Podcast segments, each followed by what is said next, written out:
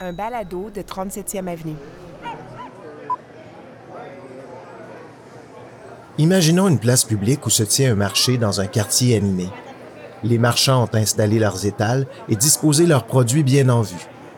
Les habitants du quartier sont venus nombreux pour faire des emplettes, mais aussi pour passer un bon moment entre amis ou en famille. La terrasse du café est d'ailleurs bondée. Au bistrot juste à côté, le ton monte un peu. Une polémique occupe les habitués assis au comptoir.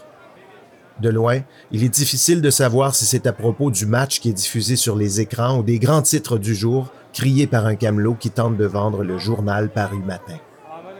À ces annonces des manchettes se mêlent celles d'un type avec un porte-voix qui déclame des slogans suivis par une poignée de manifestants. Quelques badauds observent la scène et d'autres acceptent de signer une pétition brandie par une militante qui sollicite des appuis auprès des passants. À l'autre bout de la place, un politicien local fait un peu la même chose en tentant de serrer les mains de ceux et celles qu'il croise.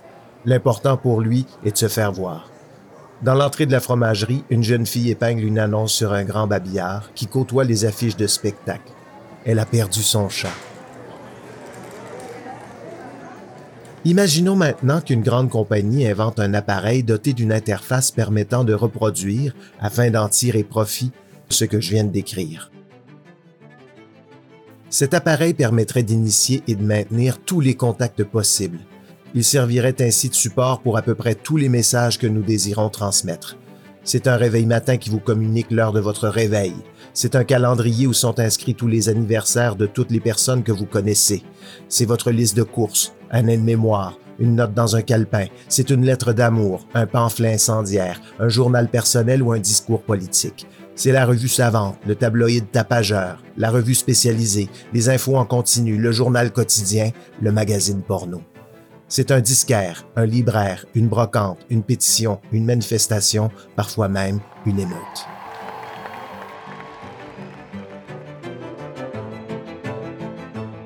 Vous l'avez compris, cet appareil existe et il y a fort à parier qu'il se trouve en ce moment devant vous ou que vous le teniez entre vos mains. De nos jours, quasiment tous les rapports sociaux peuvent prendre forme grâce à des appareils conçus et mis en marché par une poignée de fabricants. On compte sur les doigts d'une main ceux qui dominent les parts de marché des appareils mobiles.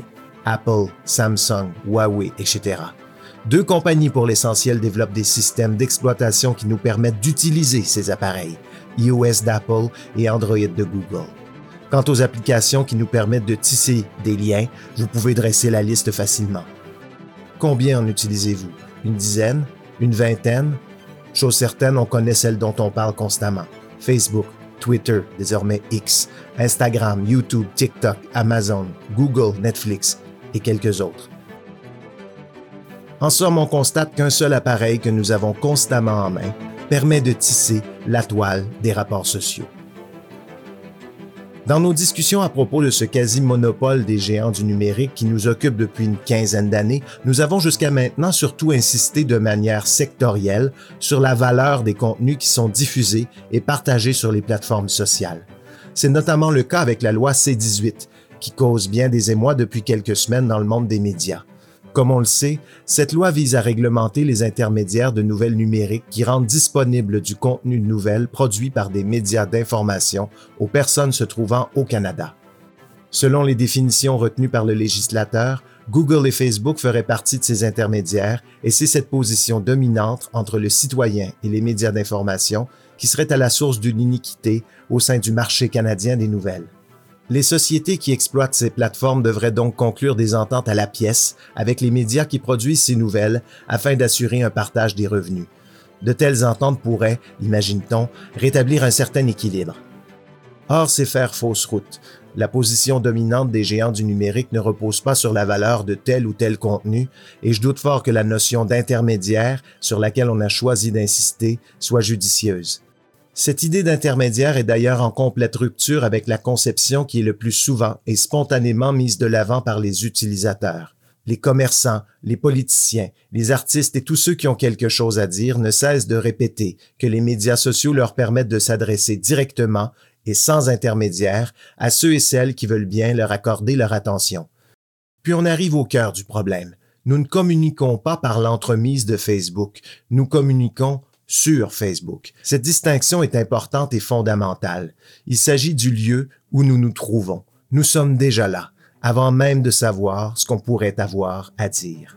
Cet espace numérique a toutes les apparences de la place publique que j'ai décrite sommairement plus haut. Il ne s'agit pas d'un intermédiaire entre un émetteur et un récepteur, il s'agit du lieu où l'un et l'autre se trouvent, même si aucun message n'est transmis. Mais comment se fait-il que nous soyons déjà là? C'est à cette question que nous devons répondre si nous voulons commencer à comprendre la position dominante des géants du numérique et des plateformes sociales désormais omniprésentes dans nos vies quotidiennes. Une partie de la réponse se trouve dans le modèle d'affaires de ces sociétés. Leurs matières premières, ce qu'elles exploitent au premier chef, ce ne sont pas des contenus, mais plutôt notre attention. Nous parlons souvent de ces fameux algorithmes, mot qu'on emploie faute de mieux, pour désigner l'ensemble des mécanismes mis en place pour cerner nos intérêts et nous inciter à demeurer présents sur leur plateforme. Comment une telle chose a-t-elle pu être développée et mise en marché sans qu'aucun pouvoir public ne demande à voir ce qu'il y avait sous le capot de ces machines d'une redoutable efficacité? Comment se fait-il que ces produits numériques que nous utilisons quotidiennement et qui ont des incidences majeures sur la configuration de nos sociétés échappent à toute forme de contrôle? Nous assistons en ce moment à une déroutante mutation humaine et sociale par laquelle la place publique est devenue un produit développé et mis en marché par une poignée de sociétés privées sur laquelle aucune institution, aucun pouvoir politique et aucune volonté démocratique n'ont de prise réelle. Les mécanismes qui rendent possibles ces liens sociaux, les codes qui les gouvernent, sont développés en secret au sein de nébuleux centres de recherche et sont déployés sans que personne ne soit consulté. L'enjeu dépasse de loin la simple diffusion de contenu journalistique émanant des salles de presse. Aujourd'hui, ce sont les nouvelles qui sont au cœur du débat. Hier, c'était la musique locale. Demain, ce sera autre chose. Nous tentons ainsi, sans grande conséquence, de régler des problèmes sectoriels, contenu par contenu, sans prendre en compte le système global mis en place par quelques sociétés privées qui ont conçu et gouvernent une place publique, mais privée, sur laquelle les États et implicitement les citoyens n'ont aucun droit de regard, aucun pouvoir, aucun moyen d'action réel. Et tant et aussi longtemps que nous aborderons ces questions sans prendre en compte ce vide démocratique inhérent aux espaces numériques, nous n'irons nulle part. Et le temps que mettent nos élus à comprendre la nature de ces technologies est inversement proportionnel à la vitesse à laquelle elles se développent.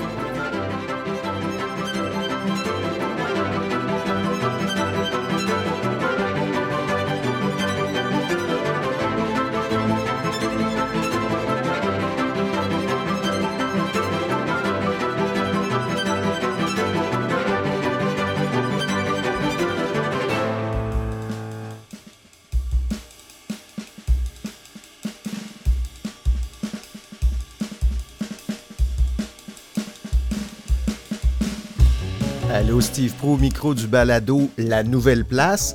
Bon, j'avais envie d'introduire ce nouveau balado, un balado militant, faut le dire, par un texte qui mettait, je trouve, bien la table. Alors, ce que vous venez d'entendre, c'est ma voix, ma voix très suave, au service, plus important encore, des mots de Simon Jodoin. Simon qui est auteur, chroniqueur à l'émission Le 15-18 à ICI Première, éditeur de Tour du Québec et de Vaste Programme. D'ailleurs, le texte que vous venez d'entendre vient de là. Je vous mettrai le lien là, dans les notes de l'épisode. Vaste Programme, une plateforme qui a été lancée il y a quoi, Simon? À peu près 1 an et demi avec mon cofondateur, avec Jérôme Lussier, mon collègue sur ce projet-là, oui. Je t'avais reçu dans mon ancien balado Les Écrans pour en parler un petit peu de ça à l'époque où tu étais dans une autre controverse... Il y a à peu près 1 an, en fait. Ça fait à peu près 1 an. La seule vraie controverse, ce sera quand je ne serai pas dans une controverse. Exactement. Et Simon, que je connais personnellement parce qu'on s'est croisés au Voir à l'époque où il existait encore. Oui, oui. J'étais rédacteur en chef du Voir et je crois que tu étais encore chroniqueur. On s'est croisés justement. Tu quittais la chronique alors que je commençais mon travail. Bref, je voulais qu'on commence cette nouvelle série balado qui s'appelle La Nouvelle Place. Si vous avez suivi un peu l'évolution de Les Écrans et de mon autre balado sur le journalisme, Le Métier d'informer, fait quelques épisodes que je vous annonce qu'il va y avoir un nouveau projet. Ça s'appelle La Nouvelle Place et c'est le balado que vous écoutez en ce moment. Et je voulais inviter Simon à commencer, à amorcer ce balado-là avec le texte qu'il a fait paraître dans Vaste Programme, parce que je trouvais que ton texte mettait très bien la table et cernait bien le problème qu'on essaie de régler avec ce balado-là, qui est l'absence, ou je dirais plutôt l'absurdité qu'il y a à confier aux mains des géants numériques ce rôle social important qui est la place publique. C'est pas ce qui était censé arriver, mais c'est ce qui est arrivé. On a des multinationales capitalistes américaines et chinoises pour TikTok qui gèrent une très, très grande partie de nos interactions entre humains et ça cause un paquet de problèmes. Et j'ajouterais que ce sont même des places publiques qui sont désormais mondialisées, sans frontières. Ce sont des immenses sociétés qui ont, qui ont des rôles à jouer au-dessus de tous les États, en fait, et qui peuvent donner lieu à des mouvements sociaux parfois fort géniaux, parfois nécessaires, tout ça, mais ils jouent le rôle de gouverneur d'une place publique. Alors, le problème, c'est que cette place publique-là, telle qu'elle est conçue, telle qu'elle est déployée par ces géants du numérique, échappe complètement à tout contrôle collectif, ce qui n'était pas le cas dans le monde analogue, là, si je peux le dire comme ça, sans vouloir absolument réglementer à outrance, mais on a toujours bien... Vous savez, notre vie publique, notre vie sociale, elle repose sur des constitutions, sur des chartes, desquelles découlent des lois et règlements, sur lesquels on peut se prononcer ou en tout cas élire des représentants. De tout ça émanent aussi des codes de déontologie, des règlements sectoriels. Tout ça, ce sont des choses que nous décidons collectivement, ou en tout cas, on peut s'en plaindre parce que nous savons comment ils sont fabriqués. Ben oui. Peut-être que je ne suis pas d'accord avec le code de déontologie du Collège des médecins, par exemple, mais au moins, je sais comment il a été fabriqué. Mais c'est un peu le problème parce que là, les algorithmes, prenons celui de Facebook, l'algorithme qui gère les nouvelles, l'information, qu'on voit dans notre fil de nouvelles et qui est la destination quotidienne de milliards de gens aujourd'hui, cet algorithme-là est pas mal secret. C'est secret défense. C'est un produit, c'est ça qui est fascinant avec ces grandes plateformes. C'est la même chose pour Google, c'est la même chose pour Facebook. C'est que ce sont des plateformes qui vous donnent accès à l'ensemble du savoir ou à peu près à tout ce qui peut être communiqué doit passer par là, sauf ce qu'ils fabriquent eux-mêmes. C'est ça le grand... C'est assez absurde quand tu y penses. C'est vicié. J'avais entendu quelqu'un dire, il n'y a pas très longtemps à la radio, on peut poser à Google toutes les questions, sauf la question « Comment trouves-tu les réponses? » Ah ben je vois, c'est qui? C'était au 15-18 avec ma collègue Annie Desrochers. On a un acteur qui nous dit au centre du web « Je peux répondre à toutes vos questions, je peux vous aiguiller, y compris sur des sujets politiques, sur des sujets économiques, sur des sujets sociaux. Je répondrai à toutes tes questions, sauf à la question « Comment fais-tu pour répondre à toutes mes questions? » Ce qui, évidemment, du point de vue intellectuel, est très compliqué à accepter. Je vais le mettre en extrait, mais j'avais trouvé ça savoureux parce que c'est effectivement, ça illustre toute l'absurdité dans laquelle on est en ce moment.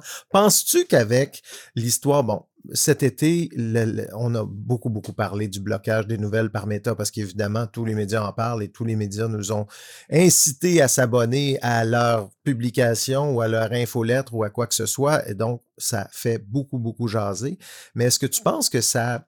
amorcer une certaine réflexion. Moi, j'ai l'impression qu'on vient de se rendre compte qu'on est pris en otage. Là, on est dans un syndrome de Stockholm depuis les 15 dernières années, puis là, on vient de se rendre compte, hey, ils ont le pied pesant, là, ces petites plateformes-là sympathiques sur lesquelles on partage nos photos de famille. Là, l'image a changé.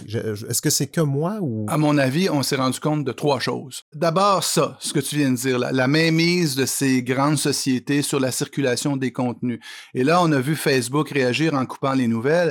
Mais s'il y a une plateforme qui peut vraiment tuer un écosystème médiatique, c'est bien Google qui n'a pas encore réagi. Si Google cesse le référencement et la réponse qu'elle donne à nos questions, si elle cesse de fournir les contenus médiatiques, alors imagine-toi, il vient de se passer un grand événement dans l'actualité, tu vas sur Google, tu tapes le nom de l'événement pour avoir des nouvelles et tu ne trouves aucun contenu journalistique. Imagine-toi. Mais j'essaie de comprendre comment est-ce que Google pourrait justifier ça. Parce que je veux dire... Je ne sais pas s'ils le font. Ils le justifieraient justement avec le même argument que Facebook, disant « Puisque vous nous forcez, en tout cas, vous voulez nous nommer comme étant des intermédiaires de nouvelles numériques et nous assujettir à des ententes commerciales avec les médias, eh bien, nous allons tout simplement cesser d'être des intermédiaires de nouvelles numériques. » Imagine Google, là. il est quand même bâti sa notoriété sur le fait que ce moteur de recherche-là trouve la meilleure information. L'information à jour, l'information de dernière heure, ce sont les médias qui créent cette information-là. Tout à fait, et ça fait partie des choses que les médias leur ont fournies, soit dit en passant. Ça, c'est la deuxième chose à laquelle je vais arriver. Donc, dans un premier temps, on se rend compte de la toute-puissance. On en avait déjà une très bonne idée, c'est pas la première fois qu'on en parle, on en parle depuis des années de la toute-puissance de ces plateformes-là. Mais là, bien évidemment, devant un Parlement qui vote une loi et le bras de fer qui s'ensuit, on se rend compte de la toute-puissance même et de le fait qu'ils se situent au-dessus un peu des puissances politiques, ou en tout cas qu'ils en ont peu de choses à faire, en tout cas, du vote au... Deuxième chose qu'on se rend compte, c'est que nous avons offert, en tout cas, je peux parler des médias, mais tous collectivement, mais les médias en particulier, puisque c'est de ces deux dont il était question en ce moment dans toute cette polémique, nous avons offert à ces plateformes-là la plus grande campagne publicitaire gratuite de l'histoire de l'humanité. Absolument. Depuis 12 ans, 10 ans, 15 ans, tous les médias ont affiché les logos de ces plateformes-là sur leur site en disant très clairement « Partagez ces contenus, suivez-nous sur nos pages ».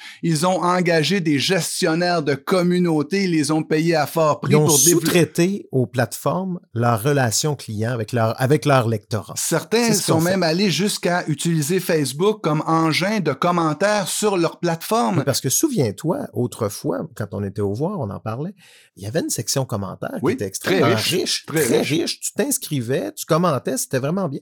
Dans les dernières années, les grands médias ont coupé leur section commentaires. Et il y avait une communauté très riche au Voir. Je suis arrivé justement dans cette mutation-là et nous nous posions un certain problème. Et je dis pas que j'ai été plus brillant que les autres dans tout ça. Soit dit en passant, je résistais beaucoup, moi, à cette idée qu'il fallait se remettre pieds et mains liés à ces plateformes et s'en remettre complètement à leur mécanisme de socialisation. Sans vouloir jeter le blâme à qui que ce soit, on a peut-être suivi une tendance, mais toujours est-il qu'on se rend bien compte que la popularité de ces plateformes-là, leur pouvoir d'attraction, leur capacité à capter l'attention et à la garder captive. Nous avons joué un rôle majeur là-dedans, que ce soit des chroniqueurs, des vedettes, des journalistes. Et même, rappelle-toi, au début de Twitter, il y avait tout ce truc, on écoutait une émission de télévision, il fallait tweeter en même temps, tout le monde faisait ça. Tout le monde en parle, on faisait ça pendant Tout le monde en parle. Ah oui, c'était le gros truc, tout le monde avait son hashtag, comme on dit. Et tout ça, on le redonnait complètement gratuitement. Et plus encore, c'est que nous avons, grâce à cette participation consciente aux médias sociaux, nous leur avons permis de dresser des profils utilisateurs d'une précision redoutable. C'est comme ça que Facebook, Google, mais Facebook en tout cas, ont pu apprendre et peaufiner leurs algorithmes pour savoir que tu t'intéresses à la politique québécoise, au contenu de style mode de vie, à la culture. C'est grâce aux médias qui ont mis ces contenus-là. Et je vais même rajouter une couche à ça. Il n'y a pas un média qui n'a pas ajouté dans son kit média le fait qu'ils allaient poster sur Facebook des articles, des contenus promotionnels, comme on dit, et ils vendaient ça, ils monnayaient ça. Et là, je sais qu'en ce moment, depuis que Facebook a coupé l'accès à ces plateformes, il y a certains médias qui doivent trouver le temps assez long parce qu'ils avaient des campagnes à livrer. Donc, il y a ce deuxième constat-là qu'on doit faire, c'est que on dit ils nous ont volé quelque chose, nous leur avons donné, et même sans chigner, avec enthousiasme et bonheur. Et on s'est livré à ça. Les agences publicitaires, les stratèges de communication numérique ont beaucoup à jouer là-dedans, aussi on joue un rôle majeur en conseillant, en disant qu'il fallait aller par là, que si on allait pas là, on serait nulle part. Alors, donc, personne de ces stratèges a vu venir ce qui allait arriver.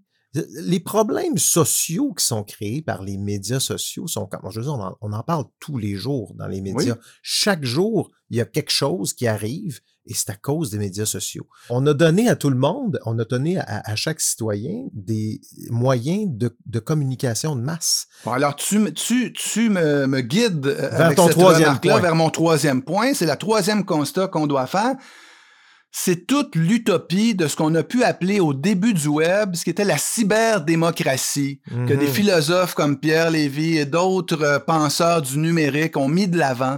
Cette idée que nous allions construire un village global, tous branchés les uns avec les autres, et que ça allait amener des solutions, une démocratie, comment dire, améliorée, bonifiée, avec plus de communication. Il y avait même une injonction à communiquer. Mais tout ça se faisait au début dans un monde de, comment dire, d'Internet libre, si je peux le dire comme ça. Chacun par sa propre initiative, c'est le principe même sur la base de l'hyperlien. C'est-à-dire que moi, je peux me partir d'une plateforme, je fais un hyperlien vers la tienne, la conversation commence et nous allions construire ce qui est le web. La toile, le network, le filet. Ça, en anglais, le mot est beau, le network, le travail des nœuds qui fait un tissage. Et nous avions cette utopie-là, une utopie numérique très candide. Et ça aussi, je dois dire que j'ai un peu cédé à la tentation moi-même depuis au début. C'était beau de penser que tout ça sur la base du village global, de la pensée de Marshall McLuhan, même de Teilhard de Chardin avec la noosphère, tous les esprits humains connectés entre eux. Non, mais on rigole, mais tu iras relire le manifeste de Mark Zuckerberg en 2017 sur le fait de bâtir un monde plus branché, des communautés meilleures, bonifiées.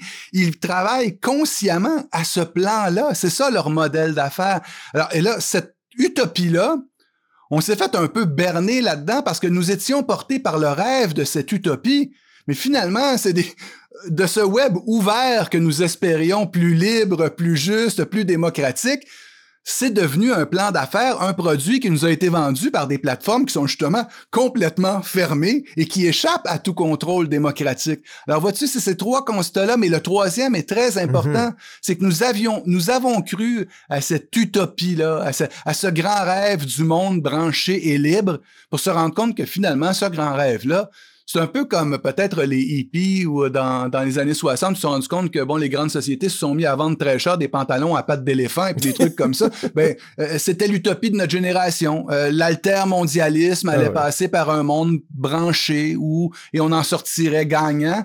Et finalement, on se rend compte que finalement, nous sommes devenus les produits au sein d'une immense entreprise qui exploite l'attention. Et c'est là que je pense qu'on a été berné. Il faut vraiment prendre conscience de ce troisième aspect-là.